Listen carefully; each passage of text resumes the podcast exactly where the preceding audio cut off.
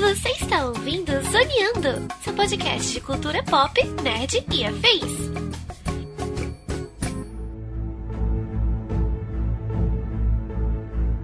E começa mais um Zoneando Podcast, o seu podcast sobre cultura pop nerd e afins, meus amigos. E aqui, hostando este programa, aquele que todos os dias, todo santo dia passa raiva na internet, nos grupos nerds, porque fica vendo essa galera falar que odeia falar de política, mas estão politizando até o filme do Gato de Botas.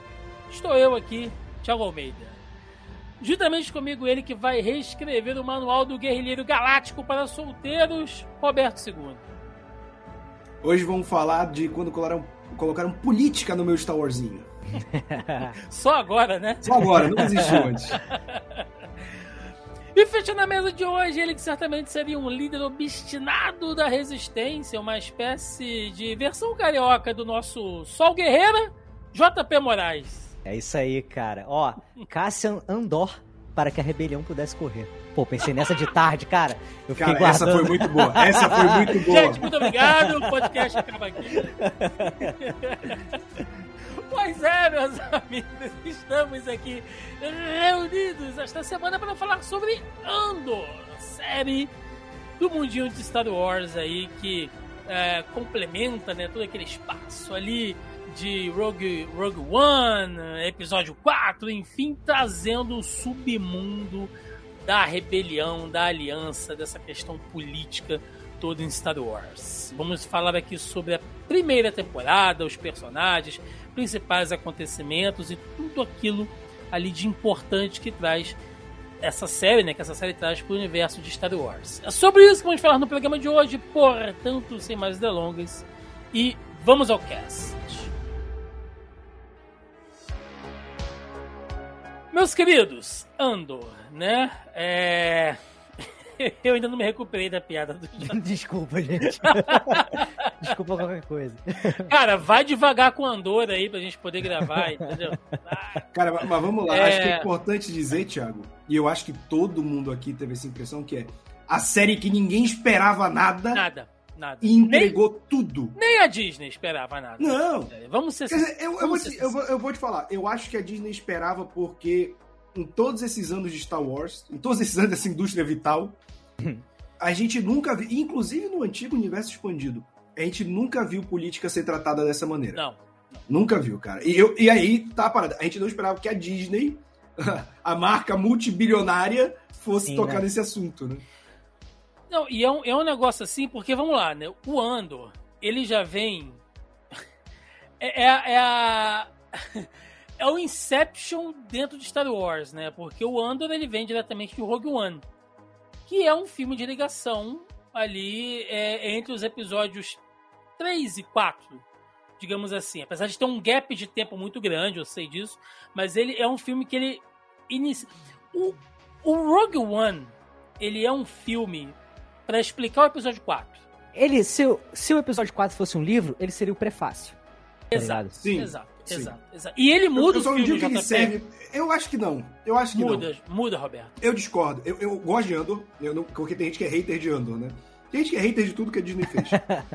eu gosto de Andor, mas eu discordo de quem coloca ele como uma das coisas mais importantes. Porque a gente já sabia dessa história. É, é. A gente sabe que eles se sacrificaram. Então, tipo, o peso que Andor tem, eu acho que Andor se beneficia muito mais da trilogia do que a trilogia se beneficia de Andor. Não. Não, desmerecendo o filme. Mas é tipo, se você vê o filme por si só, Hum. você não compra a emoção do final.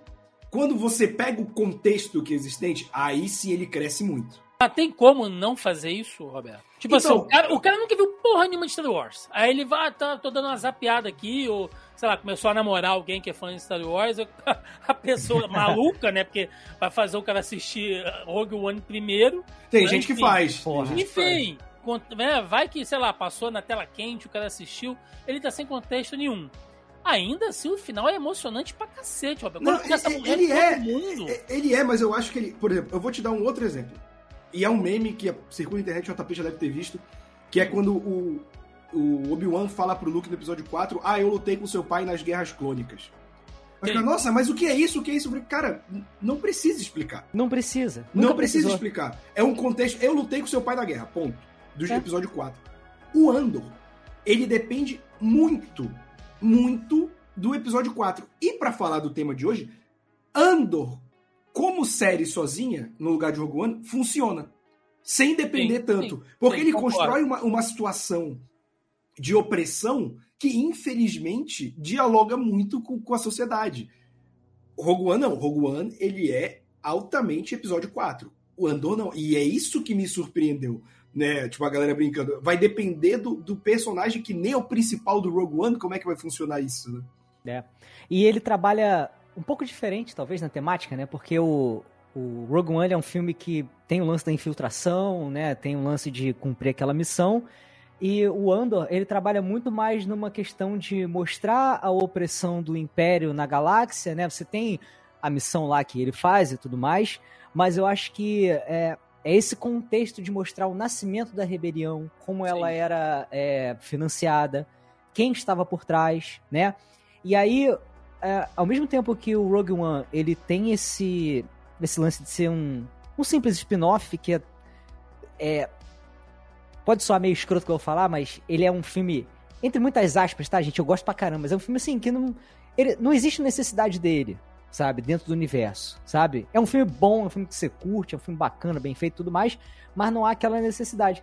E eu acho que. É um bom apêndice, né, JP? É um bom apêndice, cara. E eu acho que o Andor, ele consegue fazer muito essa ligação e até juntar personagens que já estavam numa jornada vindo desde Clone Wars e prequel e Sal Guerreira, sabe? E colocar tudo isso nesse caldeirão do que é o nascimento da rebelião.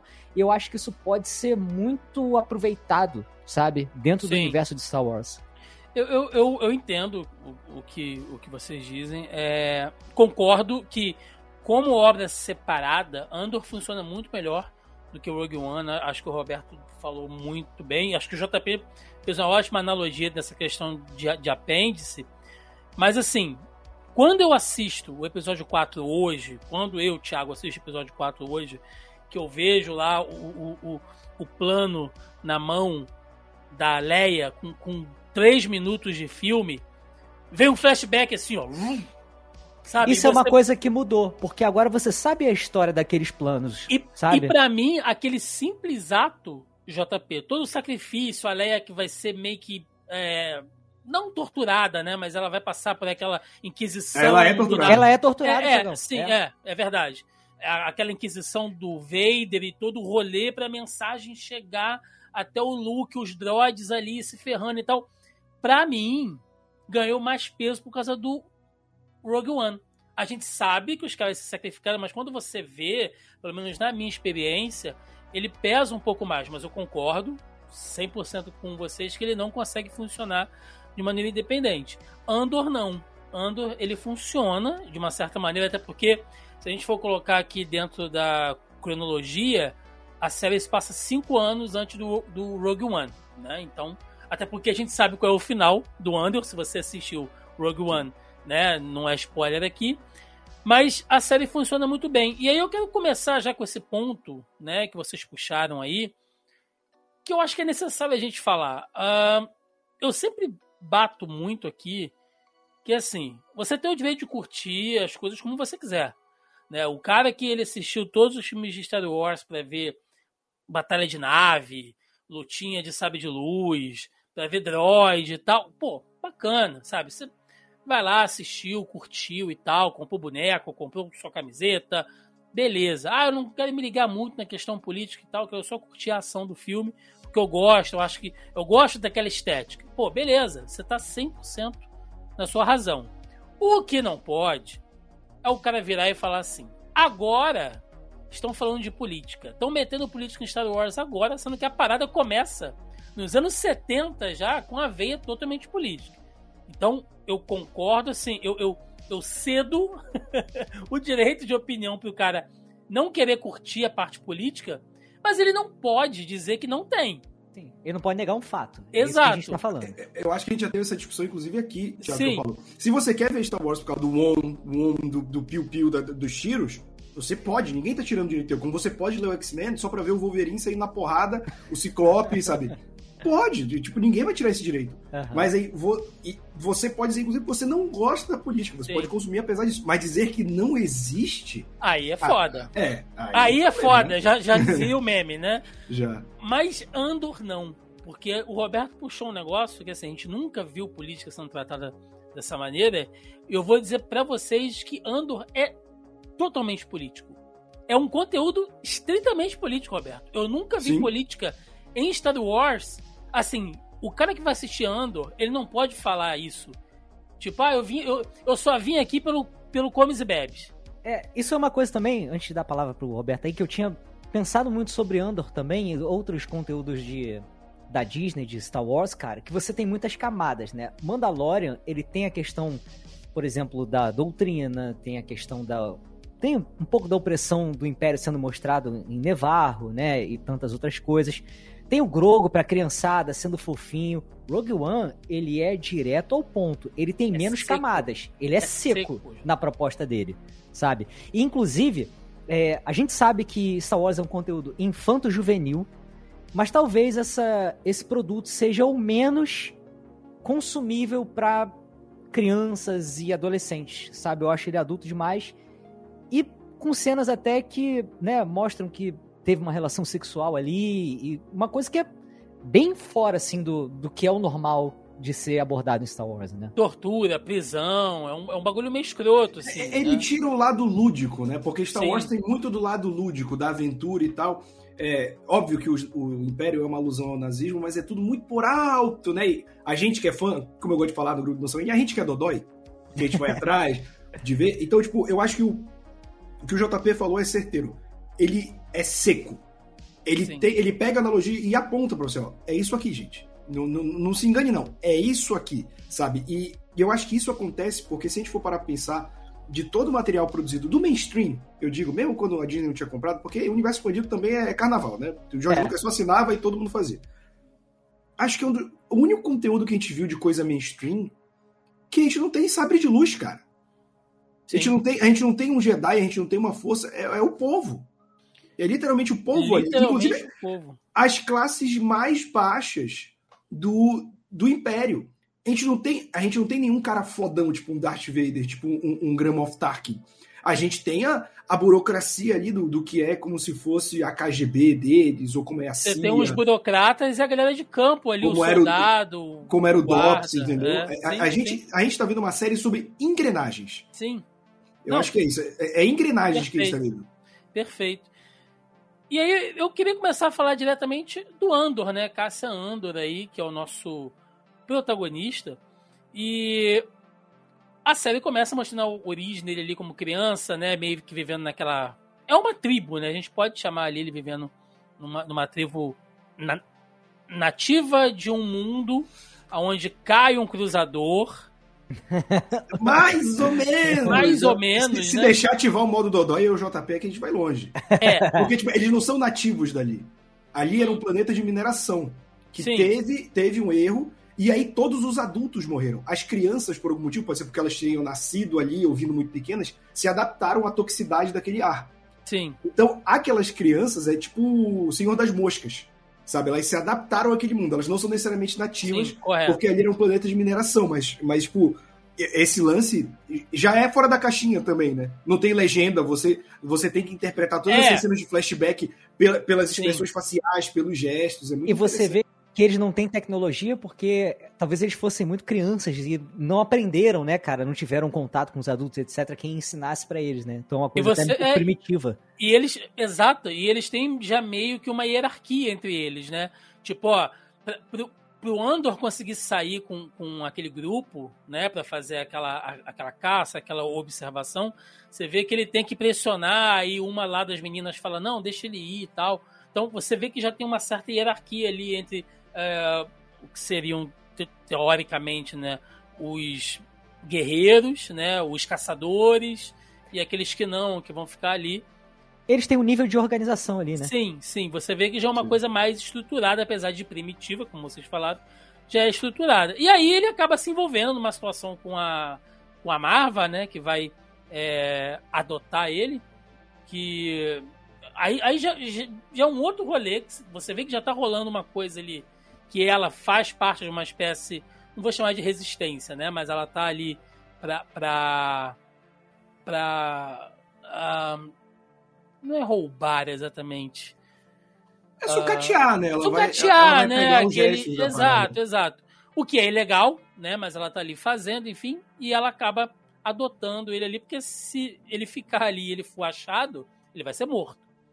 E isso é uma parada, gente, que assim, para deixar esse podcast bem datado, a gente acabou de sair de um evento de Star Wars, né? Star Wars Celebration 2023, onde foi anunciado o novo filme da Ray e outros conteúdos, enfim. Inclusive, fiquei puto com esse Celebration, pô. Sexta-feira, feriado, eu queria ter paz, eu lá consumindo pô, conteúdo sem fim de Star Wars. Doido pra cair no chocolate já de Páscoa, né? E aí, meninos, é uma coisa que eu gosto do próprio Rogue One, né? E, e agora Andor e tal, e o Mandalorian por si só, apesar que ali a gente há uma certa controvérsia também, mas Andor e o Rogue One eu gosto porque não é o herói prometido. Não é o The Chosen One, sabe? Não é o cara que é sobrinho de um Skywalker que tem o sangue, que tem as midichlorians e tal. Não, é um humano que entrou num turbilhão de troço que ele tem que fazer um monte de, de, de coisa para se virar, para sobreviver, para não passar fome, para não morrer. E de repente o cara se vê numa situação e quando ele olha pro lado, ele fala: Cara, onde foi que eu amarrei meu burro estelar, bicho? Né?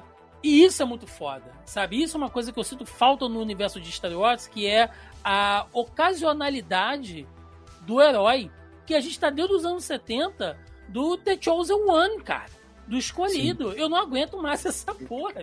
Mas o que tu falaste, eu acho que é muito importante Andor. É, Andor tem. É, ela se baseia muito em quebra de expectativa não só do, do Cassian Andor, mas, por exemplo, como a gente conhece o personagem no Rogue One, a gente imagina que ele já. E a gente vê ele desafiando a autoridade no primeiro episódio, a gente imagina que ele já tem um pé na rebeldia.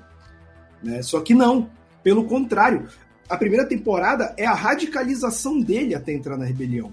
Porque, e essa parte que ele é criança, espelha toda a série ele sempre teve medo de se envolver, ele sempre achou que fugir era o caminho, ele sempre hesitava antes de tomar decisão, e isso levou ele onde ele estava e ele não estava feliz com aquilo. E aí, quando ele perde a Marva, que ele tem esse processo. Então, tipo assim, até o herói improvável, que é colocar o Cassian Andor como, como uma série, ainda assim tem uma quebra de expectativa quando você assiste. Então, nesse sentido, eu, eu realmente acho que não só a gente não esperava nada, como tudo que a gente esperava estava errado desde o primeiro momento da série. Assim, impressionante.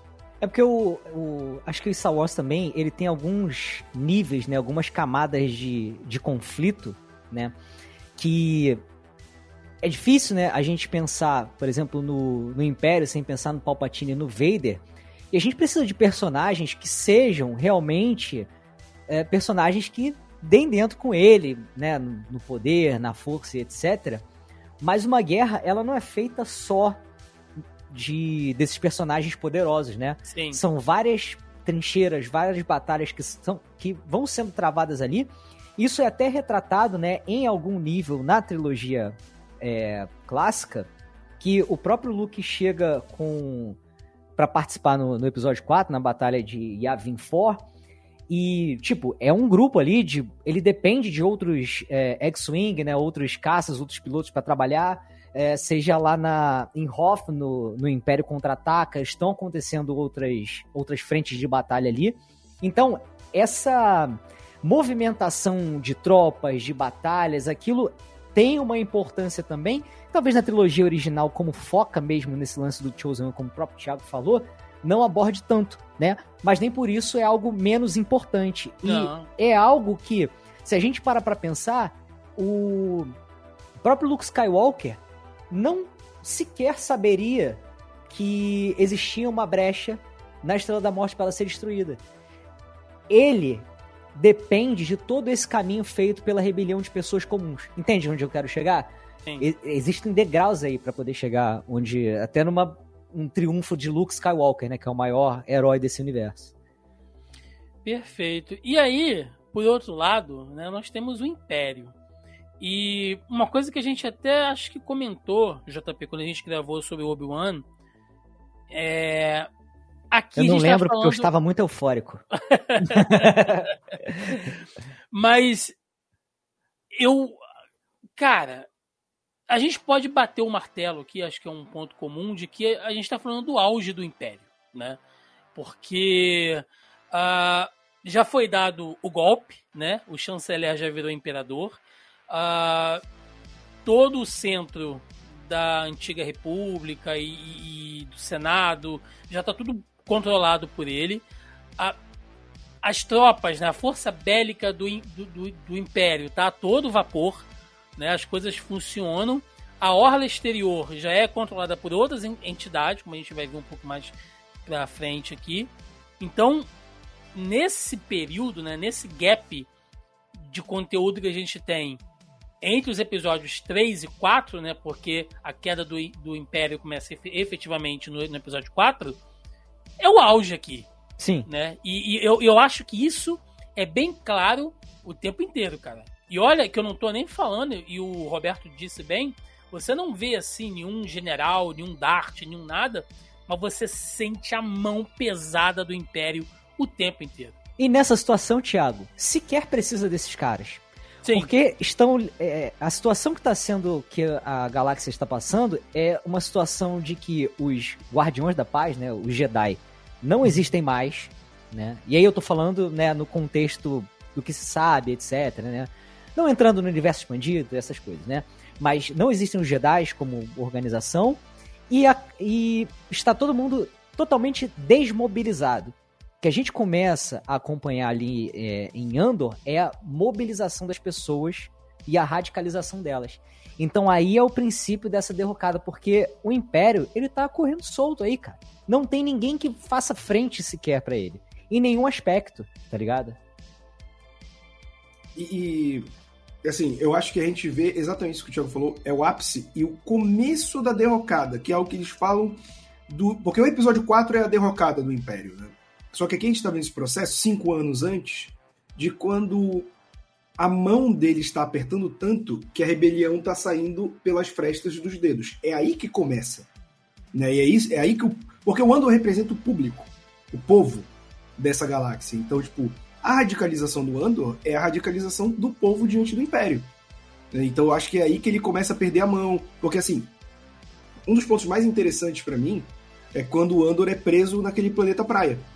Né? Que ele fala, eu sou um turista, eu sou um turista, eu sou um turista, porque, tipo assim, quando eles conseguem fazer o golpe. E, é, e, e, você não tá esperando, né, Roberto? Porque é muito aleatório aquilo ali. Porque é aleatório, porque eles conseguiram dar um golpe em Aldani. Sim. Né? E aí o Império. E, e qual é o problema? Quando você faz. Isso serve para qualquer governo, gente. Democrático também. Quando você quer mostrar serviço, o que importa são os números. Sim. Né? Então não importa que ele era um turista andando, ele é suspeito, ele é preso. Ah, prendemos vários suspeitos. Isso não significa nada, cara. E aí você tem, e eu acho legal que ele se prende às pequenas coisas. O Andor fica numa prisão que só tem humanoide, só humano. Né? Os outros que são alienígenas humanoides mais diferentes são mandados para outros prisões, porque o, o, Império ele é muito racista. Sim. Muito racista. Isso sempre foi trabalhado, sabe? E eles. A Bíblia de Star Wars em Andor é muito presente, assim. Eu acho isso interessante também. E já que vocês falaram sobre o Império, né? Aqui, meninos, é, talvez para dos mais fãs, né, que, que leram os livros e tal, que muita gente disse que não ia entrar, né, e agora a gente está vendo que muitas coisas que, que, a princípio seriam descartadas vão começar a aparecer aí nesse novo universo de Star Wars. Até esperei. É... Mas eu nunca vi, assim, no audiovisual, uma obra que abordasse a estrutura do Império como Andor. Né? E aí, de novo, vamos esquecer um pouco aquela coisa lá dos oficiais e dos darts e dos troopers e dos cruzadores e das bases. Vamos focar na máquina burocrática do Império, né? Que é pesadíssima, assim. Você vê é, naquela hora que o o Sírio, né, que ele acaba mudando de, de de cargo, né? Que dão um outro cargo para ele, é, que indicam ele para trabalhar lá mais próximo da, da central, enfim. é um horizonte de baias dos caras sentados apertando o botão, bicho, assim, sabe? E aquele silêncio, tudo automatizado. Então, então você vê que é uma coisa extremamente pesada, burocrática, o tempo inteiro papel e, e, e droid passando com chip e tal, não sei o que, aquela coisa monótona, muito carregada. E a gente tem a máquina rolando com o DSI, né, que é o Departamento de Segurança Imperial, que o Roberto já citou que ele é uma analogia para, sei lá, diversos órgãos de inteligência, né, digamos assim, espionagem, enfim, como uh, o DOPS, né, o, o, a própria, sei lá, a CIA, a KGB, se a gente fosse uma, fazer... É, é, uma, é, quase uma polícia secreta, quase uma gestapo, né? Exato, se a gente também pode ser, entendeu? Se a gente pegar para fazer analogias com o mundo real, né? Aqui no, no, no, no nosso paizinho, a gente também tem órgãos assim, né? É, tem o SNI que funcionou durante a ditadura e tal. Então, o, esse departamento especificamente, né, tem um determinado momento da série que a gente vai ver que os caras estão ali fazendo meio que um serviço investigativo né, e de monitoramento. Quando acontece o fato em Aldani, eles passam meio que uma, que uma carta em branco para que o DSI possa fazer possa tomar atitudes, assim, é meio que um, que um ato institucional, assim. Tá. É, é, é praticamente um AI-5, né, do, desse... Roberto, eu assistindo aquilo, eu falei, mano, não tem como eu, brasileiro, não associar essa merda com o que a gente passou, assim. Até porque o nome do planeta é o Dani, começa com A e é o Dani 5, né? É, eu não tinha pensado nisso. Caraca.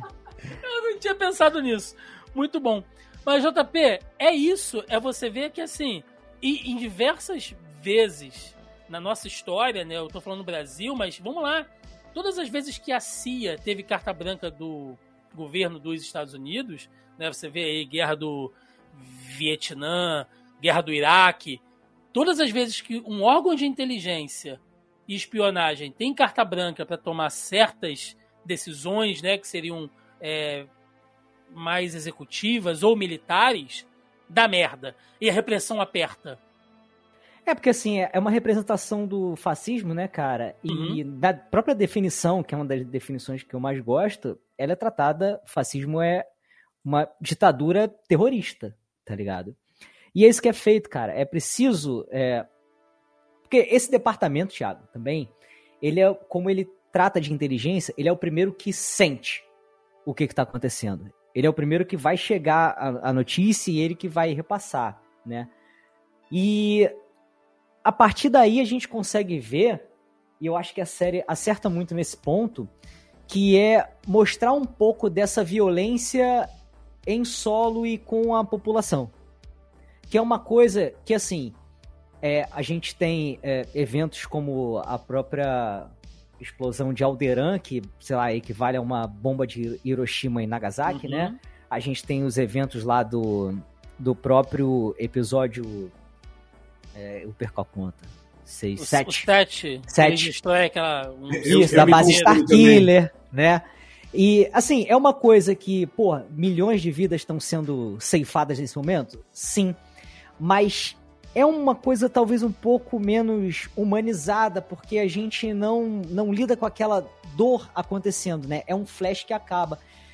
E é um pouco mais próxima da nossa realidade, porque, porra, por mais que a gente não viva numa numa vivemos, né, numa ditadura mais ditadura da burguesia, mas não nesse sentido aí que estamos falando. Mas a gente isso fica um pouco mais próximo da nossa da nossa realidade, tá ligado? Do nosso dia a dia, porque a gente consegue ver, sei lá, cara, uh, por exemplo, a polícia militar fazendo o que o pessoal do, do próprio império faz, sabe? E a gente olha aquela merda e a gente consegue sentir, a gente consegue se identificar com o que está acontecendo ali muito mais do que na trilogia clássica. Então acho que isso é mais um acerto do. Na trilogia clássica, na prequel, sequel, na, na porra toda, acho que essa é que melhor retrata essa questão mesmo da rua, do dia a dia, inclusive a opressão com a própria classe trabalhadora que é retratada ali em Andor, tá ligado? É, porque Ferrex é um mundo uh, de operários, né? De extração, enfim. E como ele fica na orla exterior, né? É, a gente vê também, e aí o, o, Roberto citou, se ele quiser explorar um pouco mais isso também, é que essa mão do Império, Roberto, quando ela não alcança, ela terceiriza. Porque aqueles guardas que estão lá, eles não são do Império, com aquele uniformezinho azul ali e tal, são da Premor, né? Que é uma espécie de guarda que ela é contratada, ela presta um serviço. É, é, Ou é uma terceirizada de segurança, né? Sim, onde o Império não chega, ela meio que terceiriza. E assim, já dizia aquele velho ditado, né? Quer conhecer um homem, deu o poder a ele. E é a síndrome daquele pequeno poder, Roberto. O cara que teoricamente ele é o, o sei lá, o guarda de banco, mas ele, como ele tem o, o aval de autoridade, você vê que ele é agressivo, ele é repressivo, ele quer ter um poder acima do que necessariamente ele teria. E isso para mim é muito claro. Assim. E ele infla uma situação que, assim, pro Império era e para todo mundo era, sabe, foda-se, tipo uma briga, Sim. os, os caras que pra ninguém ali interessava alguma coisa tá ligado? E ele vai até o fundo, isso que é, porra, é um efeito dominó, né, cara? Que é um dos efeitos dominó da, dessa série, né? Cara, mas, mas essa parte me pega muito porque mostra como a série se preocupou, né? Porque a gente fala que é a visão do público de um lado, mas do outro também. Todo mundo conhece algum caso de micro-autoridade que quer mandar no mundo todo. E, e o, que é o apelido dele, o vilão do, do Lazy Town, ele, o Sir, ele, ele é isso, cara. Ele quer levar. Ele tem um senso deturpado de justiça, um senso autoritário de justiça. E aí ele quer, tanto que ele é muito autocentrado que quando ele se apaixona pela, pelo oficial do DSI, é quando ele fala que ele se enxerga nela. Então, tipo, não é que ele esteja apaixonado nela, ele está apaixonado por esse próprio senso de justiça que ele acha maravilhoso e, acima de tudo, que ele tem. E que ele acha que ela também tem. Então, é isso que ele, que ele engloba, sabe? Eu, eu achei interessante também esse conceito, porque, tipo, uma estrutura que nem do Império, não funciona se não tiver as pequenas, novamente as engrenagens funcionando, entendeu? Se todo mundo que está trabalhando para o Império estiver insatisfeito, não, não vai funcionar. Então tem que ter esse Cyril, assim como. Só que o Cyril já é o demais. O Cyril é um cara que ninguém quer, porque é pra ser que nem aquele chefe. Ah, esses dois morreram. Estavam é, no lugar errado, na hora errada. O Império Parece um personagem de tropa de elite, tá ligado? É, Deixa essa então... porra pra lá, Sargento Fábio, tá ligado? É, tipo, não, isso daí é carburador de Belina Velha, pô. É, tipo, lá pra lá não mexe com isso não. É, mas é, é, é, exatamente isso. E por outro lado, né, nós temos ali. Isso é genial dessa obra também, porque, de novo, né, vamos pegar lá a série clássica, a gente. É, é, nós nos habituamos com o quê? A aliança sendo aquela organização, né, que, que tem muitas restrições, tem dificuldades e tal, mas é uma milícia organizada, uniformizada. Você vê que é, tem as divisões ali, né? Tem os oficiais, a Leia servindo ali como uma, uma, uma autoridade. General. General, né? Tem o. Tem quem vai para campo. Então você vê que é um negócio organizadinho ali. Mas aqui não, cara. Aqui você vê que tem caras como o Lutem e o Sol Guerreira, e um outro que é mencionado também, que são líderes de células, né? Dessa, de, dessa uh, rebelião. E é uma galera assim, você tem um cara que ele é mais um, um, um ele é mais um captor, né? Ele recruta, ele vê onde obter recursos, ele é um espião também, porque ele pega informações que é o Lutem. E tem o líder de guerrilha, que é o Sol Guerreira. E esses caras estão trocando o tempo inteiro. E na vida real é assim, cara. Se você pegar grandes rebeliões, grandes revoluções pela nossa história, quando eu digo nossa, não Brasil, mas do mundo inteiro, é tem um lado, né? E aí eu coloquei até aqui na minha pauta, né, entre aspas assim, o lado feio dessa revolução, que é a galera que vai meter a mão e assim, eles vão fazer o que eles acham que é necessário fazer. E isso a série deixa bem claro. Tem aquela cena onde o, o Lutem fala pro Sol Guerreira, né, que eles têm que deixar um outro cara lá, parça deles, morrer numa emboscada, porque se eles revelarem, se eles fizerem alguma coisa, pode revelar que tem um informante no alto escalão e tal. E o Sol Guerreiro vira pra ele e fala: Cara, você vai mesmo fazer isso? E o Lutem, ele não pisca. Ele fala: Vou, vou sim. Vou uhum. porque a causa é maior, né? Então, assim, não é aquela coisa maniqueísta, não é o, o heróizinho, não é o revolucionário bonzinho, né? Isso é, é, é maneiro, cara. Isso é maduro, sabe? Você pegar uma série e trabalhar com essas coisas em vários tons de cinza ali. É, isso é interessante porque eles pegam várias vertentes de, de, de revolução, né, no geral. Uhum.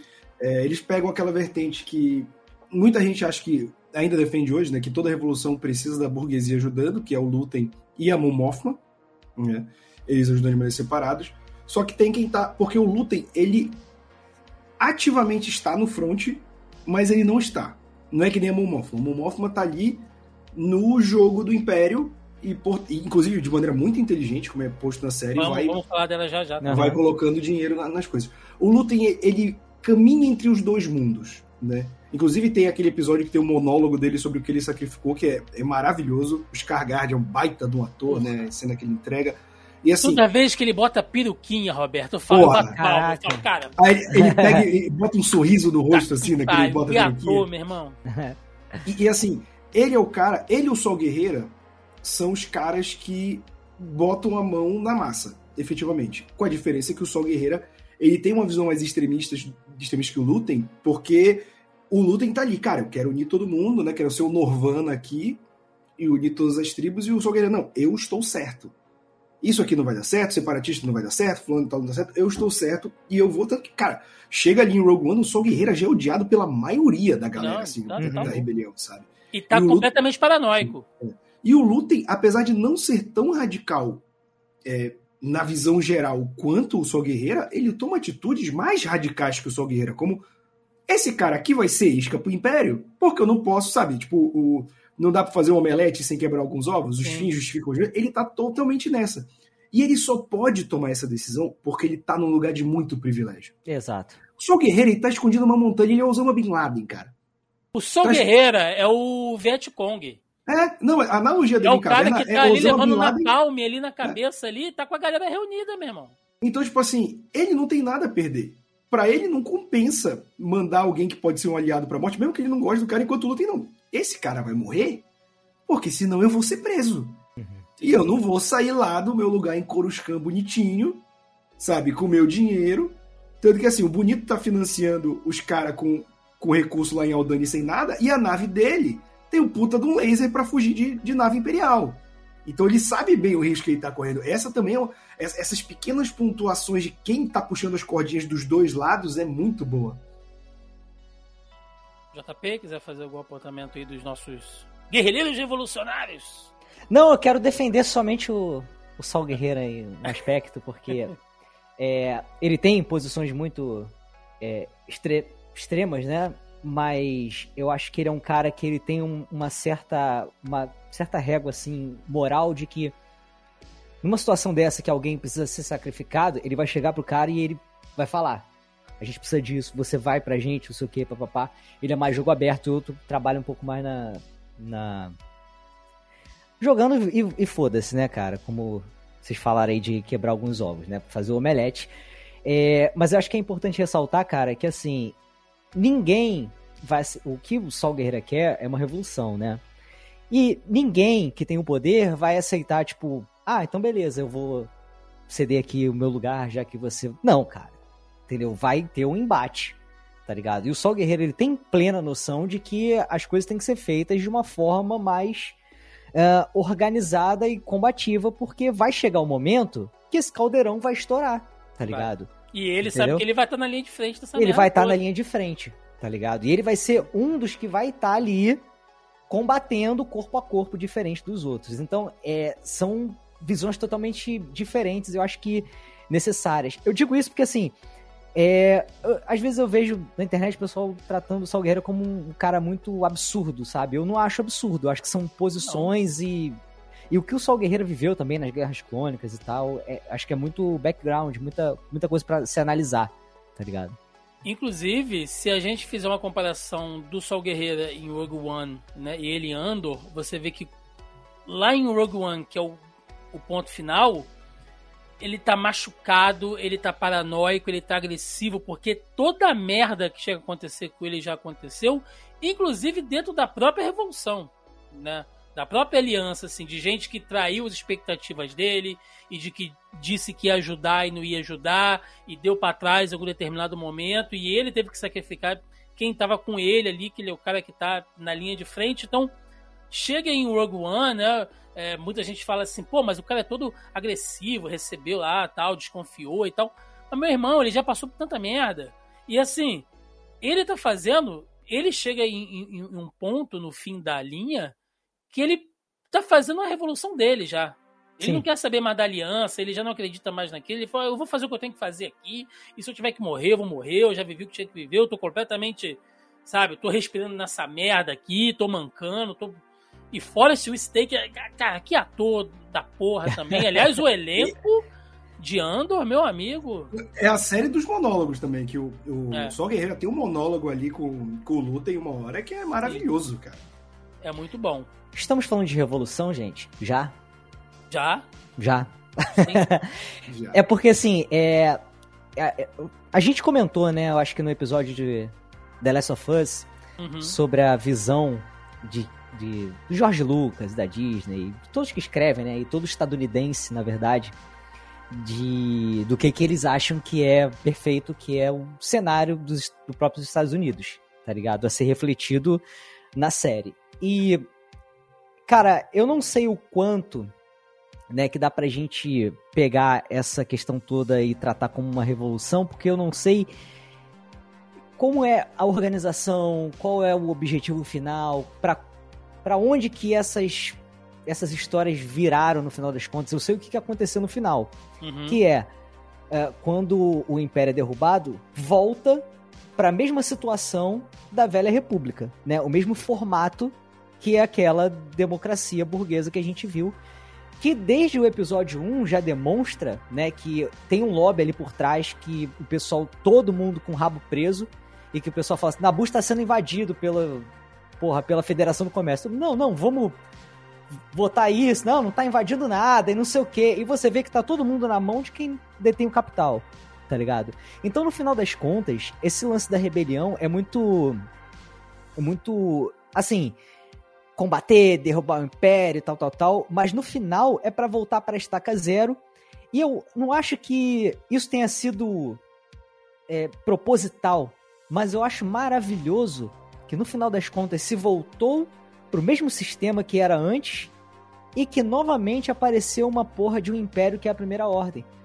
Tá ligado? Porque eu ia falar isso agora. Este modelo agora. Capitalista deles, o, o, o, fascismo é o botão de emergência deles. Exato. Tá ligado? E a gente vê claramente depois isso sendo abordado. E aí eu até me questiono do quanto que isso. Porra, eu não consigo acreditar que isso possa ser proposital, mas sabe? A classe burguesa sendo mostrada lá em Canto Byte, lá do cassino, e como eles ganham com a guerra, e etc e tal. Assim, é uma coisa escancarada. E aí eu não. Sabe? É, é até um pouco desconexo para mim. Como é que pode a Disney. Uma obra norte-americana como a Disney tá é, tá fica um isso, pouco né? confuso nesse vai e volta, vai e volta, tá ligado?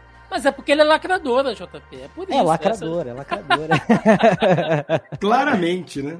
Não, mas é, mas eu, eu, eu, acho que você puxou exatamente nisso, né? Porque não falando diretamente da série, mas é porque como faz parte de todo um universo, é um, é um puta ciclo desgraçado, porque você Sim. tinha a República, há um golpe, entra o Império, repressão, fascismo, rebelião, revolução, volta-se ao velho status, que mantém-se o vício, entra a questão política viciada, entra os privilégios, abre-se margem, não, não se caça os extremistas como deveria ser. Você tenta forçar meio que uma anistia para muita gente que estamos vendo isso em Mandalorian. Perfeito.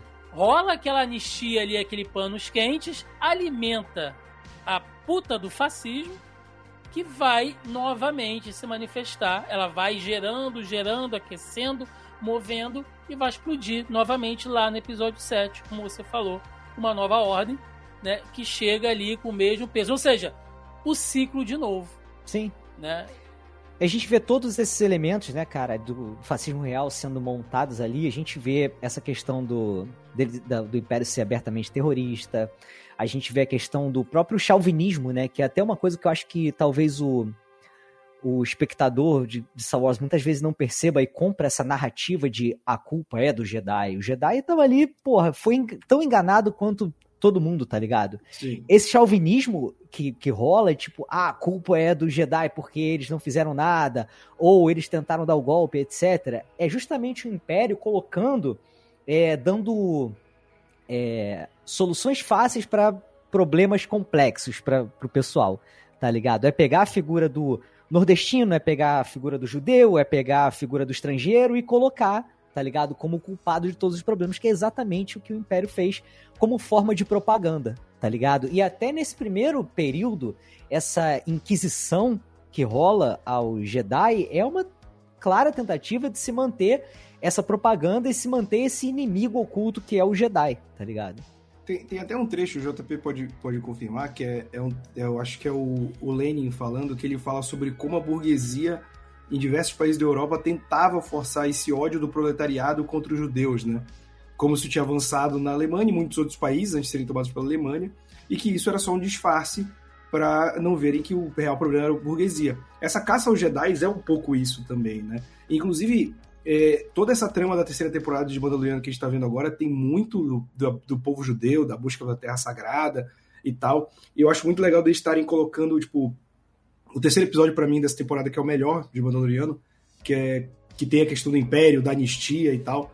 Aí os ricos falando, ah, Império, República, eu nem lembro, mas ou seja, não afeta eles. Sim. Né? Cantobite no episódio 8 é isso, e eu defendo episódio 8 com unhas e dentes, cara. Sempre, assim, que na internet também. Eu gosto bastante também. Cara, eu, eu acho que a trilogia atual, ela sofre o que a trilogia prequel sofreu, que é, é as pessoas não gostaram e agora nada presta. Só que a trilogia prequel, como muita gente lembra do terceiro episódio como um filme bom, que não é necessariamente, ficam boas memórias. Enquanto que o episódio 9 é um lixo, isso eu não tenho como defender. Ah. E aí fica essa impressão Palpatine ruim de toda a de volta é um erro. É um Palpatine erro. voltou de algum jeito. Né? Clone é um erro. Não, não, não. E aí, cara, é... tipo, eu, eu acho legal de estar trabalhando isso e Sim. Eu acho que a Disney tá vendo porque. Porque tem muita gente que gosta da trilogia prequel hoje. Primeiro, porque viram quando eram crianças e memória afetiva é um negócio importante. O Star Wars original, para mim, tem uma memória afetiva enorme. Eu vi nos relançamentos do cinema, né, na década de 90. E, e também porque o que o Dave Filoni fez com, com Clone Wars, com Rebels, e tá, ainda tá fazendo, dá um peso maior para as prequels. E eu acho que Andor, Ahsoka, Mandaloriano vão fazer esse trabalho pelo episódio 9. Até porque já tem uns rumores de que o John Favreau está falando, cara, ou vocês me dão liberdade total ou eu pulo fora. Porque eles não querem essa interferência que foi o que causou o episódio 9. Sim. Então, tipo, eu gosto de ver porque eu acho que Andor mudou o jogo para todo mundo. Porque você não tinha, cara, você não tinha minimamente nenhum debate que não fosse sobre protagonista no Mandaloriano na primeira temporada 1 e 2. Não estou falando mal. É uma série sobre o Jim Jerry e a evolução dele. A terceira temporada botou elementos da galáxia, do momento político que estava vivendo e de todo o povo de Mandalore como a guerra destruiu eles. Então, a terceira temporada, apesar de eu concordar que falta um fio condutor ainda e faltam só dois episódios para concluir, ela adicionou muito mais coisa. Muito mais coisa, sério. Xenofobia, imigração, Cara, é muita coisa rolando ali. A questão da anistia. organização. Por exemplo, esse último episódio. Ah, é, foi filler. Cara, posso até concordar, mas eu gostei da esquema detetive, a organização de um planeta da ordem exterior, de ter passado pelo programa de anistia, a questão dos separatistas ainda existirem, porque as pessoas pensam que os separatistas automaticamente ficaram do lado dos Sith. Não, os Sith sacanearam os separatistas. Os é, separatistas é, então, queriam virou império, né? É importante, eu acho que até. Eu não sei se as pessoas lembram dessa cena, mas é, é convocada uma reunião com os líderes separatistas no episódio 3, em Mustafar, e o Anakin vai lá para passar o rodo em geral. Sim. Tá ligado? A ordem é essa. Então o que sobrou, cara, você pode ter certeza que está puto com o, o Império, tá ligado? Sim. Sim. E aí, meninos, já que a gente tá puxando as coisas velhas, né? E, e, e, isso é maravilhoso, porque a gente tá citando alguns personagens aqui, né? O Sol Guerreira, o Lutem, o próprio Andor e tal. Mas é uma história que ela é viva por si só, né? A gente assiste é, é, os atos e sabe as consequências que eles vão ter, e isso é muito legal pro fã de Star Wars acima de tudo. Mas alguns personagens são muito chaves, né? E aí já que vocês citaram, Isso, a, gente isso, tem isso, que, a gente tem que puxar a Mon Mothma, cara. Que é uma personagem de extrema importância para toda a franquia. Ela aparece em diversos pontos. E aqui, o jogo dela com o Luten e episódios inteiros onde ela tá fazendo caixa contábil, onde ela tá buscando recurso, amigo, onde ela tá fazendo aliança com um banqueiro, assim. É... Mano, eu tô vendo uma série de contabilidade espacial e eu trabalho com contabilidade. É, eu deveria estar de saco cheio, mas se a mulher do nada puxar ali, não vou meter isso aqui no meu imposto de renda e tal, eu vou achar maneiríssimo, porque é uma coisa que não tinha sido most... não tinha sido aprofundada ainda. A gente sabe que tem as mãos que financiam também. E isso amplia a máquina e o jogo dela ali o tempo inteiro de que eu tô sendo vigiada e ela tem que entrar lá no, no Senado. Enquanto ela tá falando, ela tá vendo as pessoas cochichando e um vai, pega e sai.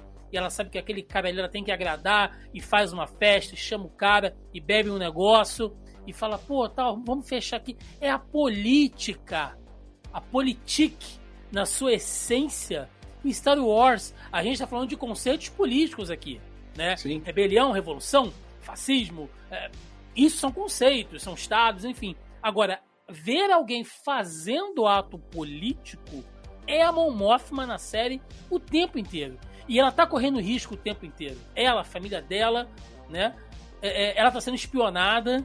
Então, isso é muito legal, cara. Isso é, é, é uma, é uma aquisição que te mostra que, assim, é, além do que a gente já viu em Rogue One, né? Além do que a gente já viu em Andor também, que não é só o cara que tá sentado no, no, no, no caça enfrentando é, é, é, batalha aérea, não é só o Jedi que tá ali, sabe, rebatendo blaster, que tá na linha de frente, não. Tem a galera que tá lutando politicamente também. Isso é muito legal, cara. E a atriz, me fugiu agora aqui o nome dela. é- Genevieve O'Reilly. Porra, tá fazendo, Roberto. Vocês estão malucos, cara. Né, e, assim, novamente, para aquilo que a gente já apontou no início, a quebra de expectativa. A Mon Mothma, a gente vai vendo, e ela é, é a que tá pior ali. Porque É. ela não bota a mão na massa, mas ela tá diretamente dentro do sistema do Império. Tenta, o o famoso idealismo de tentar as coisas fazendo parte do sistema, né? Ela Sim. tem uma inocência nesse sentido, e aí você vê parte do. Porque ela tem isso, né? Ela não gosta das tradições do, do, do planeta dela, ela casou muito cedo, o marido dela é um merda. E aí tem esses vários fatores, e, e assim, você vai construindo uma situação em que ela vai ter que vender a própria filha para conseguir custear a rebelião. Só que acaba que a quebra de expectativa que acontece é o seguinte: ela, por ter crescido em Coruscant como diplomata, ela cresceu afastada dos, das tradições do planeta dela, a qual ela odiava, porque ela cresceu com aquilo. A filha cresceu em Coruscant, com uma mãe que odiava os, os saberes tradicionais do planeta. E como toda adolescente, ela quer contrariar a mãe. Sim. Então ela tá 100% na doutrina do planeta da Mon Mothma. Então o que acontece? Ela acaba não vendendo a filha porque para a filha é uma honra ela ter um casamento arranjado. Uma coisa que a Mon Mothma odiou e a filha gostou. E isso acabou, acabou salvando a vida dela. Mas, em compensação, ela vendeu o próprio marido, porque quando ela acusa o marido de estar gastando com o jogo de novo na frente do, do motorista que está espionando ela, ela cria um álibi com o Império de por que eles estão pegando dinheiro emprestado com o cara Sim. do planeta dele. Então, Você imagina que, que vai ser esse o ponto de briga, que ela tá sempre em, em clima de guerra com a filha, e não. Ela acha uma via de escape, porque ela já tá insatisfeita com o marido, sabe? E ele não serve pra nada, e ela usa ele para arranjar desculpa para fazer essa lavagem de dinheiro pra revolução sem que descubram. Eu achei muito inteligente essa virada muito, da série. Muito, muito. E você vê que ela tá sofrendo, né, cara, assim, psicologicamente. E é muito é muito diferente do que a gente tava acostumado Ela tá a ver. cansada, JP. Você olha, É. você vê que a pessoa tá. Você Tá vive numa exausta, pressão sabe? constante, cara. É. É. E é, é até uma forma até diferente da gente ver a personagem, né, cara? Porque a gente tá acostumado a vê-la de uma forma muito onipotente, né? Muito, sabe? Altiva. Acho que tenha perdido algumas, entre aspas, batalhas ali no Senado, né? Em Guerras Crônicas, etc. Mas sempre foi aquela personagem muito, sabe?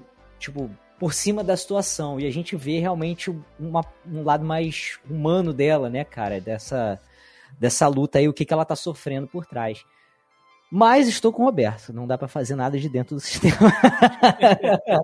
não existe é, eu, eu, não, não, Vou entrar e mudar tudo de dentro, não vai, irmão. O sistema vai te mudar. E aí, assim, eu não queria pegar. E a gente não tá fazendo isso aqui, a gente não fez isso quando a gente gravou de, sobre Last of Us, né? E eu acho isso, assim, nada contra né? Quem tem essa metodologia de tem gravar. Tem até amigos que são. Tem até amigos que fazem, né? Seus programas, seus podcasts de análise episódio a episódio. Eu, particularmente, não gosto de fazer isso. Eu gosto mais desse jogo que a gente faz aqui. Mas eu queria focar em dois episódios específicos, tá? É, um deles é o episódio do olho, que é a Operação de Aldani, que é o ponto de virada da série, né? Então, você tem os episódios iniciais, que é o, o o Lutem fundamentando o plano e usando o, o Cassian para poder fazer o assalto ao Dani. E aí você vai ter, depois daquilo, todas as consequências que vão levar ele a ser caçado e a, a, as células rebeldes serem mais apertadas. Porque eles dão um golpe, meu amigo, muito grande. E o, são, são dois episódios, né? Não são só um episódio. Um eles todos meio que se preparando e tal, e o episódio efetivamente, e o plano como tem que acontecer e tal. É, e muita gente fala que, ah, mas a série não tem muita ação e tal. Esse episódio é só ação. Né? É. Porque é se infiltrando aquela coisa ali da espionagem, ó, enquanto a gente desabilita a comunicação, você tem que estar tá lá na torre de não sei da onde. Pra... Cria uma tensão, né, cara? Cara, JP é muito assim. Né? E, e, e, quando eles fazem refém, né? Que você já tá assim, já no. no limite tipo, da situação ali. Não, né? não dá para retroceder. Aqui a gente não pode mais retroceder. Né? E tá o oficial lá do Império, né? Não, mas eu tenho família e tal, não sei o quê. Ah, porra, meu amigo. Que pena, né? Tinha. Porra. Mande flores para a viúva, né? É. Cara, mas assim, isso que tu falou de ação é muito interessante porque Andor também tem uma estrutura de arcos, né? Por exemplo, uhum. os, três, os três primeiros episódios que saem de uma vez, eles vão construindo para um ápice de ação no terceiro episódio muito grande, que é muito bom. Aí você tem o assalto em Aldani, também que você passa episódios construindo. Inclusive, eu queria ressaltar, Tiago, antes desse episódio de ação uhum. pura, tem uma das cenas que para mim é marcada na franquia Star Wars como um todo, que é os caras do Império passando com o TIE Fighter dando rasante para assustar os moradores. Cara, é uma cena digna de tubarão. Aquela TIE Fighter vindo e os caras cobrindo as armas, tudo. Te dá um pavor. Ele conseguiu usar E aquele barulho nave... agudo, né, que elas cara, fazem. É, como se fosse um motor, um motor muito potente passando do teu lado, cara. A construção dessa cena para você entender o que é a intimidação do Império é impressionante, cara. E culmina também no assalto em Aldani, que é foda. E depois tem também é, a questão da prisão, né? Que vai construído até o ponto de ação da prisão, cara. Assim, os Andor são vários filmezinhos e os arcos são muito bem construídos. O arco da prisão, o arco de Aldani, o arco de Ferris, cara, é muito, muito bom. Muito. E isso que o Roberto falou, dessa demonstração de, de, de força opressiva, a gente falou também sobre isso, JP. Não sei se você vai lembrar quando a gente falou de Obi-Wan de novo, fazendo esse gancho. Naquela cena que o, o Vader tá atrás do Obi-Wan, que eles estão naquele. Ele, eles estão em acho, acho que é Tatooine mesmo, né? Que eles estão atrás dele. Uhum. E aí tá naquela vila e as tropas chegam e vão marchando assim, e todos os moradores são obrigados a ficar naquela avenida, né? E você vê os troopers marchando naquela coisa assim e tal. Se você pegar momentos históricos, nossa, na década de 30, cara, era aquilo ali. Era as tropas, sabe, alemães, italianas marchando na rua, mostrando, cara, é força, sabe? É batendo coturno no chão, assim, rap, rap, rap. O Solini fazendo motociata. Pô, é. E, enfim. E a galera olhando, assim, tipo, cara, isso não pode fazer, você não pode respirar, você tem medo de respirar mais forte. É. Né? Pra não ser o alvo deles, né, cara? Exato, cara. E é isso que o Roberto falou, né? Essa cena, essa toda coisa ali, usando as máquinas e as TIE Fighter, aquela coisa aquela bola preta, né? Fazendo aquele barulho, enfim. Parece assim, você falou dos minifilmes, né? E parece que esses arcos vão preparando a gente para uma grande cena de ação, né, cara? De um combate, um conflito final, que é realmente o que acontece em todos esses esses atos, né, cara? E, cara, é muito interessante é, esse esse assalto que eles fazem, porque também é um baque grande, né? A gente tá falando aí do auge do Império, e, porra, brother, eles foram capazes de dar uma, uma sacudida, tá ligado? Num, Sim. Numa uma organização que parecia intocável até então. Isso é importante também, isso baixa a moral também da, das tropas, né, cara? Sim, sim. Agora, porra, uma puta, um puta de um toyotismo maluco que fazem na porra da, da cadeia, né, cara? Botar um contra o outro na pressão e o caralho a quatro pra competir. Que inferno da porra, Então, né, cara? Então, eu queria, eu queria pegar agora exatamente né, esse episódio lá da, da, da prisão em Narquina 5. É, que eu vi algumas críticas, né? Eu vi uma galera meio que comentando e tal, que, ah, mas chega nesses episódios que ele tá preso, a série para, fica parada e tal. Eu falo, gente, não. Não, não, não, não. Se você tá naquele clímax, meu amigo, aquilo ali, antes de tudo, né? Vamos dar nomes às coisas. Aquilo ali é um puta campo de concentração da porra. Né? Eles estão fazendo trabalho. É o campo de trabalhos forçados, né? É, É. é, é, onde se literalmente, Roberto, literalmente, se você pisar fora da linha, você morre. Se você pisar no chão no momento errado, você morre, né? É, é, o tempo inteiro você tem que andar descalço, então aquilo já, já você não tem o direito de, de ter uma porra de um sapato dentro de um lugar, sabe? São, são é, você come numa merda de um tubo. E, e- É, e se você trabalhar o suficiente, você ganha comida sólida, né? Que tu, eu- é- é- inclusive, é, a, a parte da prisão, primeiro quem não gosta tá errado. Segundo que, que assim, É, pô, a- eu, eu acho muito inteligente como eles colocam a passagem de tempo na prisão. Porque você vai vendo que ele sai da pior mesa pra primeira, você vai vendo que a alimentação dele muda, que ele fala que se você for melhor no mês, você. Então, ele vai pontuando pouco a pouco a passagem de tempo, sem ter que falar, ó, passou tanto tempo. Toda hora, Três entendeu? dias depois. É.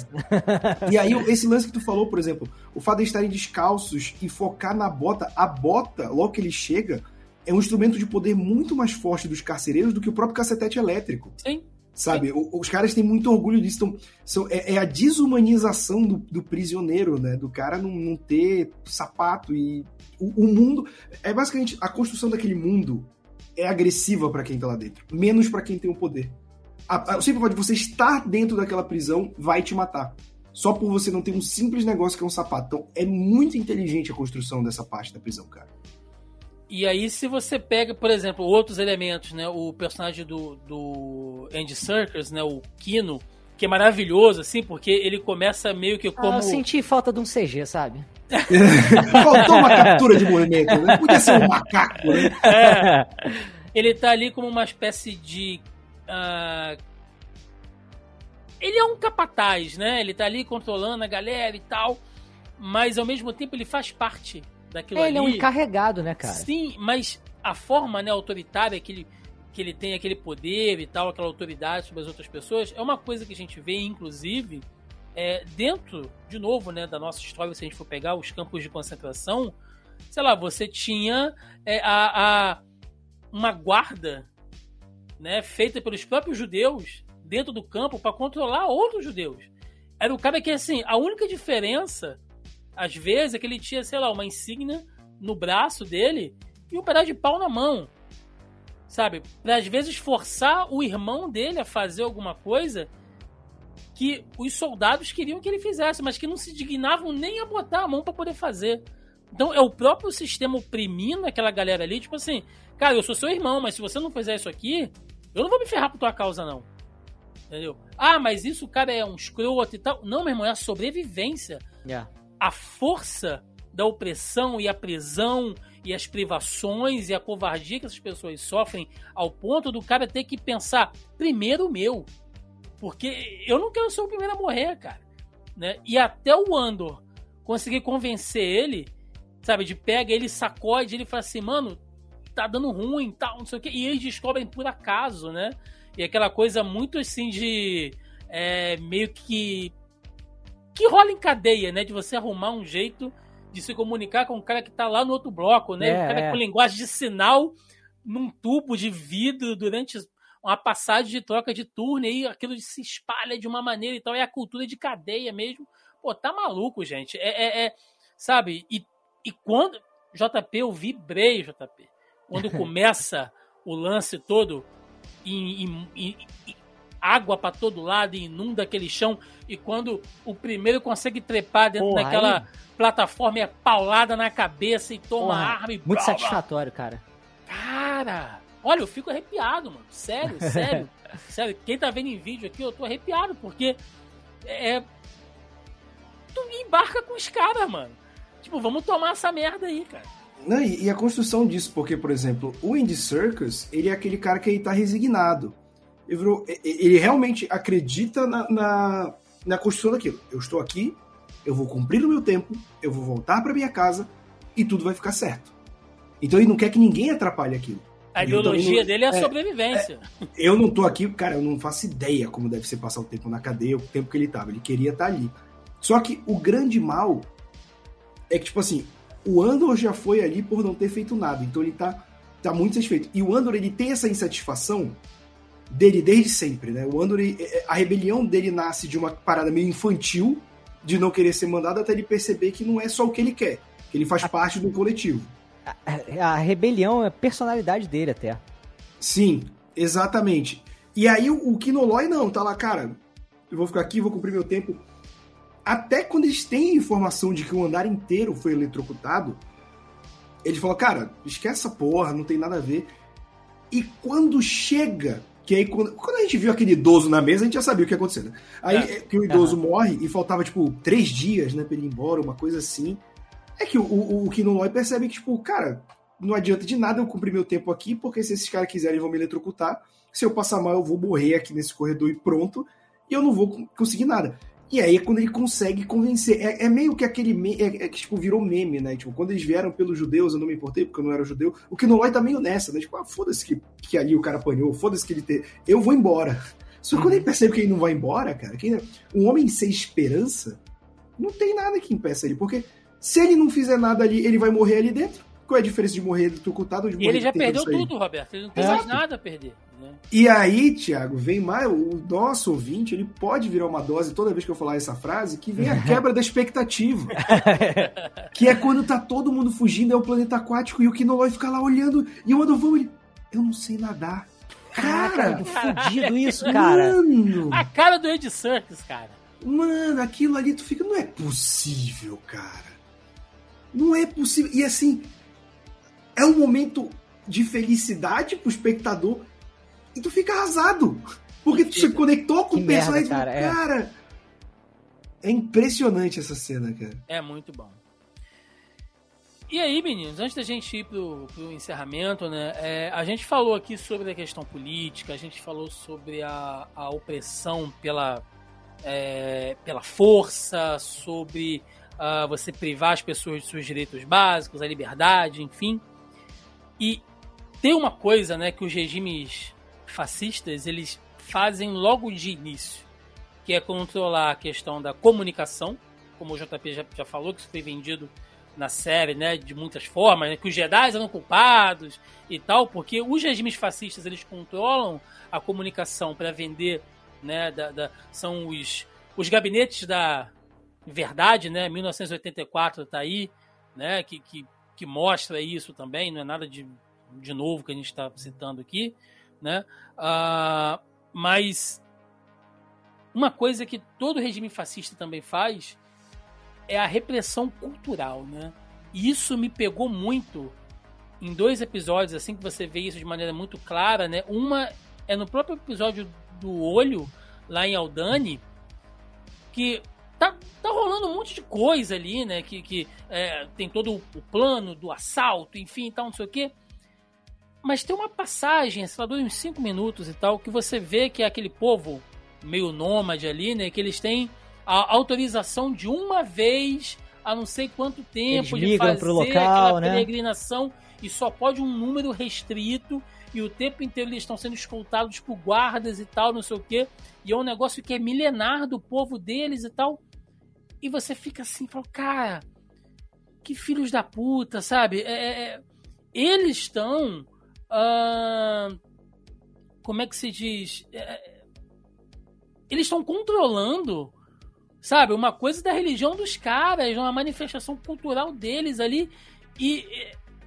É, tá, é porque assim, querendo ou não, né? A gente fala tá muito. Tá sendo em... tutor, JP. É. O Estado fascista tá sendo tutor da fé dos caras. Olha o nível de uma merda dessa, cara. É porque também, assim, o lance é o império, né? Mas eles implementam ali um sistema também meio que de colonização do planeta, tá ligado? E, isso eu achei é como... muito legal. Eu, eu comentei nos vídeos, eles não colocam só o império o fascismo, eles colocam o imperialismo. Tem muito do império Sim. britânico em Aldani ali, cara.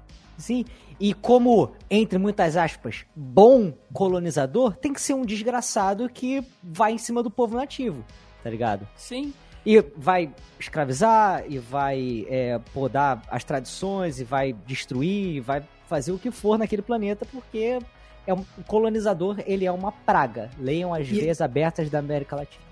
É um livro excelente. E, e, cara, às vezes não só diretamente, né? Isso que é legal na série, tipo, não é só eles é, tolirem, colocarem guardas, tipo, ah, a gente vai colocando uns bares no caminho pra galera ficar bêbada, esquecer. Não é diferente do que, do que faziam com indígenas, cara. Não é que diferente Sim. que fizeram na Irlanda, no, na própria Irlanda, que é ali do lado, na Índia. Então, assim, é, essa série ela é politizada em todos os esquemas. Pô, onde você imagina uma produção norte-americana falando sobre imperialismo, cara? Sabe? Então, tipo... Eu acho até estranho, cara. Sem brincadeira. Mas, mas eu acho que. não acredita a, a... que foi a Disney que eu, fez pra, isso. Pra mim foi sem querer, sabe? Cara, mas eu, eu vou te falar, vou fazer uma análise, inclusive, ah. que eu nunca fiz antes, Thiago, exclusivo aqui no Zoneando. Opa! Que, que eu acho que Star Wars está chegando numa fase que, por exemplo, a Marvel chegou nos quadrinhos.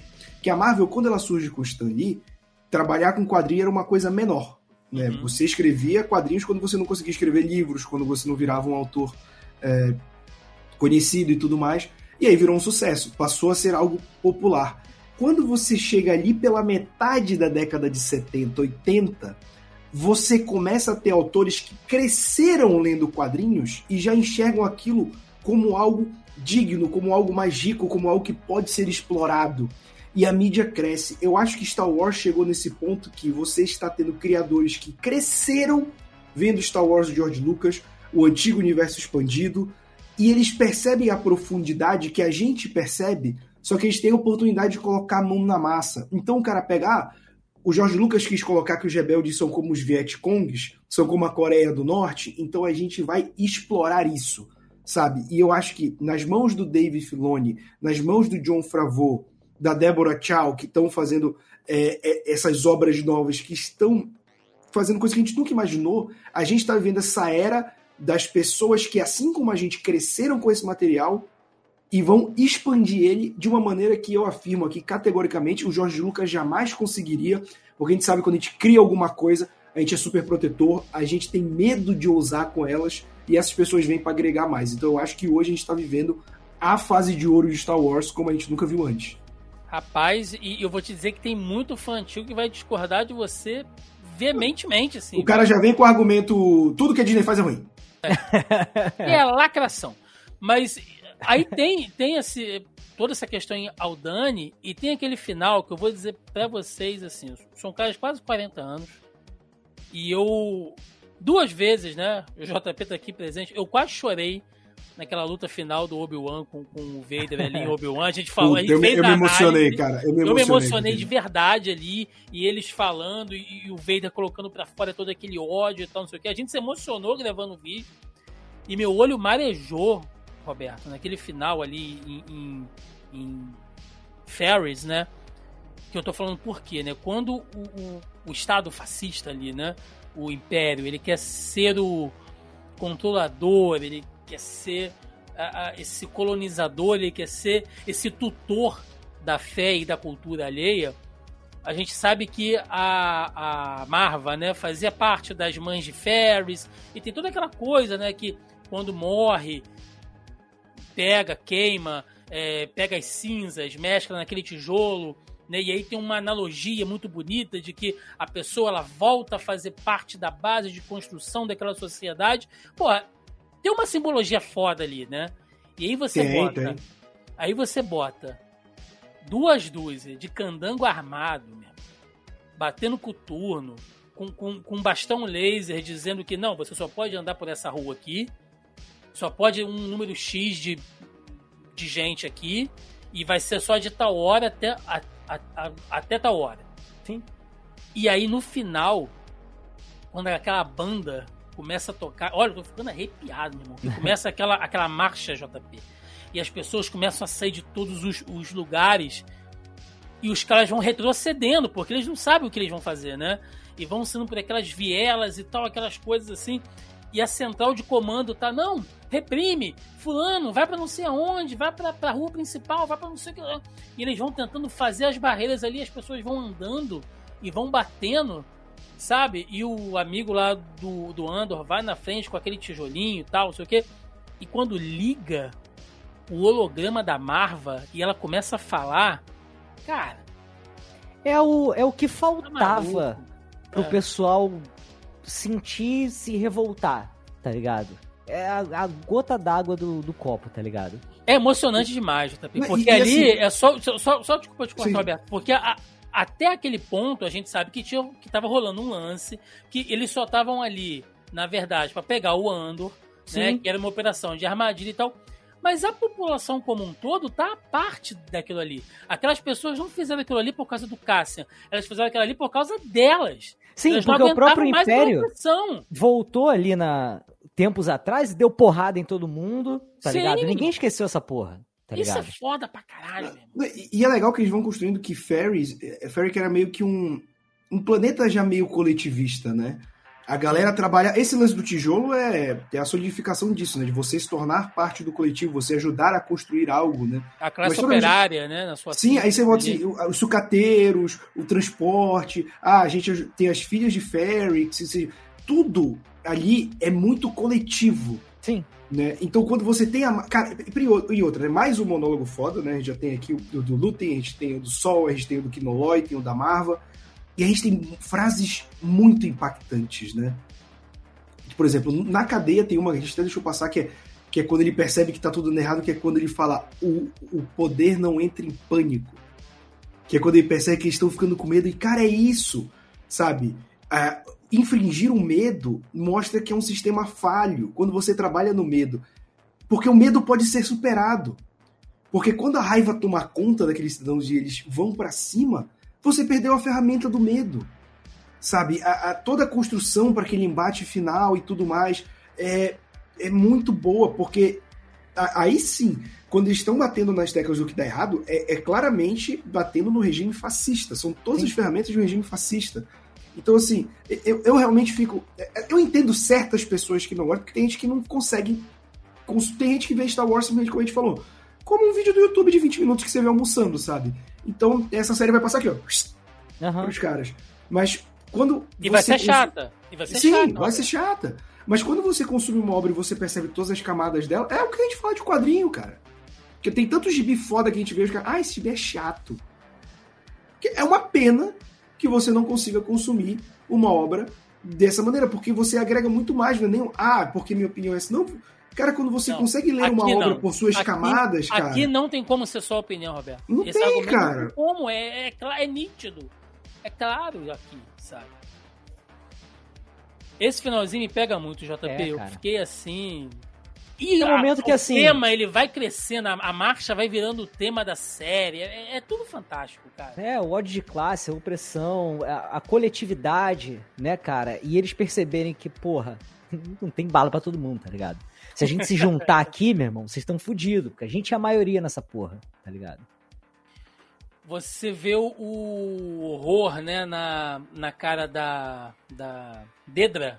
Né? É. Porque até, porque até então, ela passou o tempo inteiro sentada atrás, né, daquelas mesas cromadas e limpas, né, e, e todo mundo organizadinho, e ela podendo mandar e desmandar e tal. Pô, quando ela é Quando ela- cercada no chão, eu dei um sorriso. Cara, quando, quando ela olha Mas pro lado não foi assim, dessa vez. com a cara cheia de poeira, meu amigo, segurando no solo e a galera em volta dela. Cara, ali, ali ela viu merda. Ali trancou. Ali É, não passa é, a sabe de autoridade não existe. A Sim. autoridade do Império não existe, cara. É esse todo o lance, né? Sim, sim. Fantástico. Bom, meninos, a série termina dando um gancho, né? Porque a- a- eu lembro que quando saiu aquela D23 com o calendário das séries de Star Wars, todo mundo pirou e tal, não sei o quê. Eu lembro que se comentava na época que Andor não teria uma segunda temporada. Seria uma, ela seria um pouco mais longa e seria uma série só, e aí aos poucos foi se transformando e tal. Isso é normal, tá? Não é uma reclamação. Só tô lembrando aqui. Que claramente precisa de uma segunda temporada, porque agora é, o Cassian pede efetivamente para trabalhar né, nessa construção do, do, da síntese da aliança. Ele Cara, pede eu... ser adotado, JP. Ele pediu é, pra ser adotado. Mas eu acho que nem, nem tanto por ele, porque aí ele já tá encaminhado. Mas eu acho que até os outros personagens, os vilões, é que estão pedindo até um pouco mais, tá ligado? De, também. Da história, também, sabe? Também. Também. É, e aí, quando a gente vê aquele Andor, né, ali meio, meio gótico em Rogue One, gótico ele suave. fala é, é ouvindo, ouvindo Depeche Mode e tal. ele fala, cara, eu tive que fazer coisas que vocês não acreditam, né? O que eu precisei fazer. Eu precisei sujar as mãos. E nessa segunda temporada eu acredito que a gente irá ver.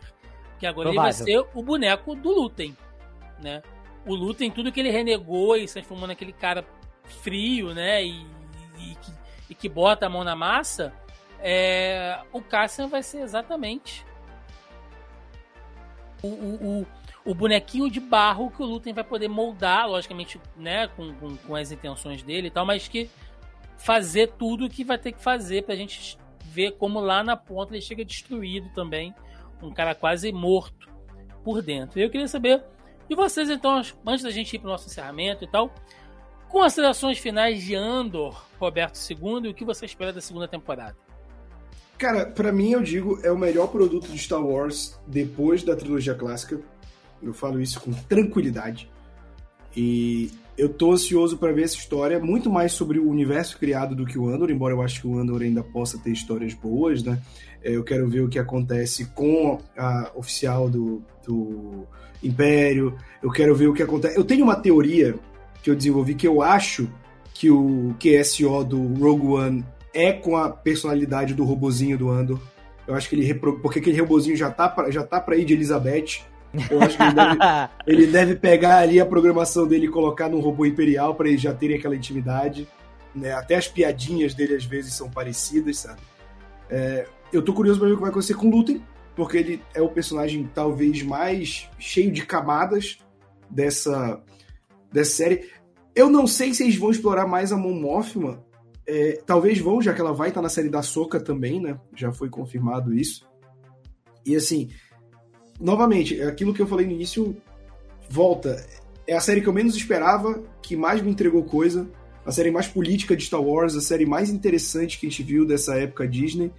E tudo isso com muita quebra de expectativa, com muita política, né, que muita gente não gosta. E numa possível segunda temporada aí, que já confirmaram, só não deram a data certa ainda, eu quero mais disso, cara. Eu quero mais da política de Star Wars. Eu quero ver todos esse, essas pequenas teias que ligaram a rebelião até chegar na destruição da, da Estrela da Morte. E eu tô bem ansioso. E felizmente vai ter muito conteúdo de Star Wars até lá pra gente esquecer, né? Porra, e a próxima temporada de Andor? Né? Quando é sai? Exatamente. E o senhor, JP Moraes? Cara, grata surpresa. JP ou incrédulo? A Disney. cara, grata surpresa, cara. O Andor, cara, série que não esperava muita coisa, né? Porque assim, personagem que a gente já sabe o final dele e tudo mais, né? A gente não se importa tanto. Porra, ele vai morrer. Pô, a gente sabe já que, tipo, não vai, tá ligado? Mas toda essa construção é, da rebelião e ver realmente uh, o pessoal se organizando e se radicalizando é uma coisa muito legal, uma coisa que faltava, uma coisa que faltava a gente ver o Império atuando nas ruas, sabe? Eu ainda acho que ainda falta um pouco de mostrar um pouco mais do Império sendo apoiado, porque deveria ser um, um, um movimento de massas. Eu acho que isso seria importante, ter pessoas do povo do lado dele, sabe? Eu acho que isso poderia ser uma coisa legal também de se explorar na segunda temporada. Não querendo pitaco, mas Disney, se quiser contratar, tamo aí. É, mas, cara, de qualquer forma, excelente. Tô ansioso pela segunda temporada. E vamos assistir Rogue One todo ano agora. a, gente nem, a, gente nem, citou, né, JP? Mas só para não passar em branco, você falou da, da, questão da, da opinião e as massas, enfim. Até naquelas reuniões, naquelas festas lá da Mão Mothma, a gente vê que já tem uns senadores ali, tipo, não, mas agora tá muito melhor, né? Agora tá, tá mais limpo, né? Tá mais seguro. Enfim.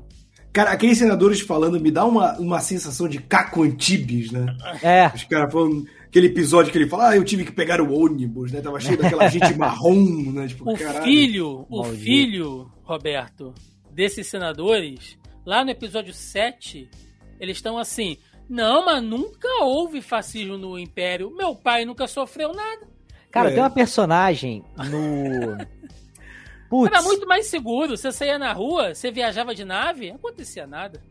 cara, aquela série de, de navezinha. Star Wars Resistance? É isso mesmo, Star Wars Resistance. Isso. Tem um lance desse que ah, o avô, o avô de uma personagem, acho que o avô, falava: Não, meu avô trabalhava na fábrica do Império. Na época dele era tudo maneiro, tá ligado? Não faltava nada, e pipipi, popopó. Eu acho isso importante. Sim. tá ligado? Mostrar É. o porquê que o Império se mantém, porque ele é um movimento de massa, ele precisa do povo pra manter ele lá. Quando ele perde o povo, ele perde a porra toda, tá ligado?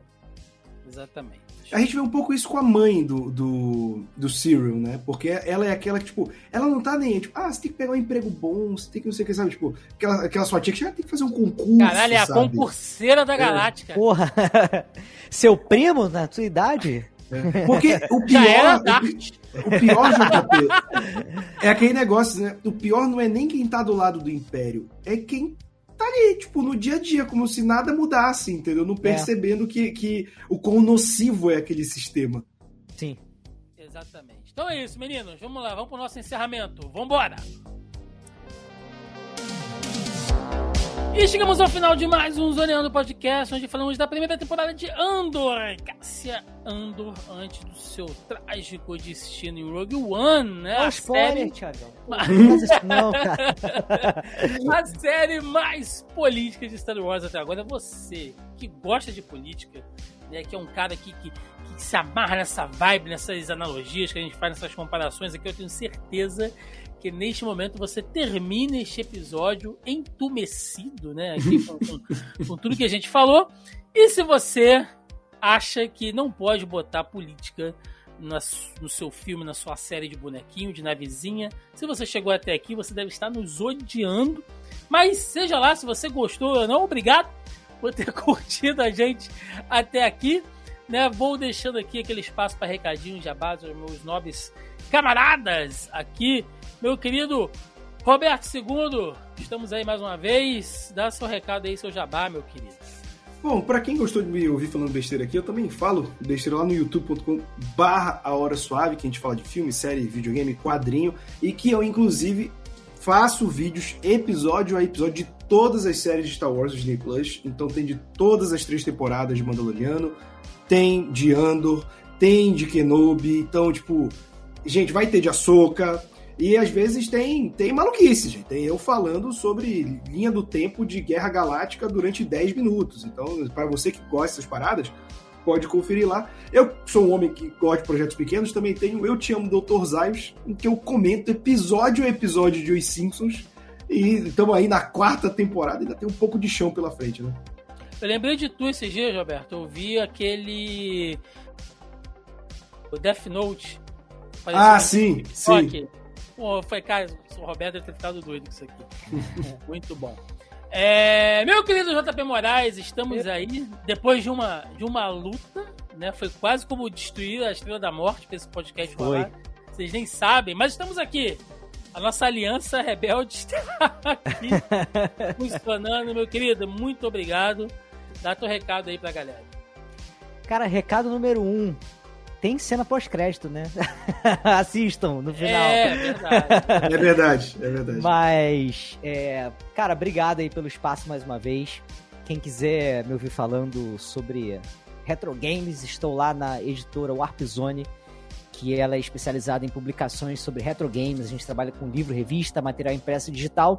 E eu toco lá junto com os meus queridos, o Warpcast, que é nosso podcast de retro games. Então procura lá por warpzone.me para conhecer todo o conteúdo ou warpcast.com.br para ir direto lá no nosso podcast. A gente grava no YouTube e lança aí no feed, na- nas paradinhas todas. E, Tiagão, eu queria botar mais um micro jabá aí, né? Como eu tô fazendo algumas coisinhas relacionadas a retro games aí no, no YouTube, cara, me procura Sim. lá, JP Moraes, que eu tenho feito uns vídeos aí, tutoriais e tal, pra você. A minha ideia é fazer você não gastar dinheiro. Então, tipo, tu não precisa ter um transfer pack, um Game Boy para você jogar um Pokémon Stadium, tá ligado? Vamos dar um jeito nisso aí. É nessa vibe. Recomendo, cara, porque o, o, JP ele faz uns vídeos assim, ó. Tem uma calculadora Cássio. Quero rodar um emulador de Super Nintendo. Como fazer? O JP vai te ensinar, cara. JP é aquele cara que ele bota pra rodar Doom em impressora, né? É, cara. É, é Matricial nesse... ainda, que eu sou roots pra caralho. É nesse nível aí. É, gente, antes né, de, de, dar os recadinhos finais de verdade, eu quero deixar aqui duas recomendações né, para você que. Falando sério agora, né? Pra vocês que gostam dessa pegada mais política que a gente faz aqui. Semana passada a gente fez uma brincadeira, né? Fez um podcast um pouco mais leve. Agora a gente está aqui trabalhando, não temas pesados, mas eu acho que a gente, como o Roberto falou, o JP falou também, a gente consegue abordar certas camadas a mais, né? É, se você gosta mais dessa pegada, fica então também. Acho sempre importante deixar boas indicações aqui, né? O JP, mesmo brincando, deu uma ótima indicação, que é o Veias Abertas da América Latina. Eduardo Galeano. Do Eduardo Fantástico. Galeano. É, tem gente que acha que ele é um livro datado, mas eu acho que não. Eu acho que ele é preciso até hoje. Até hoje, muito bom. Você acha na Amazon aí super baratinho. Uh, não peguei o meu aqui porque tá lá em cima. Mas peguei um outro livro aqui, além né, do Veias Abertas, que fica a recomendação. Um livro do Jason Stanley que eu gosto muito, cara, que é Como Funciona o Fascismo.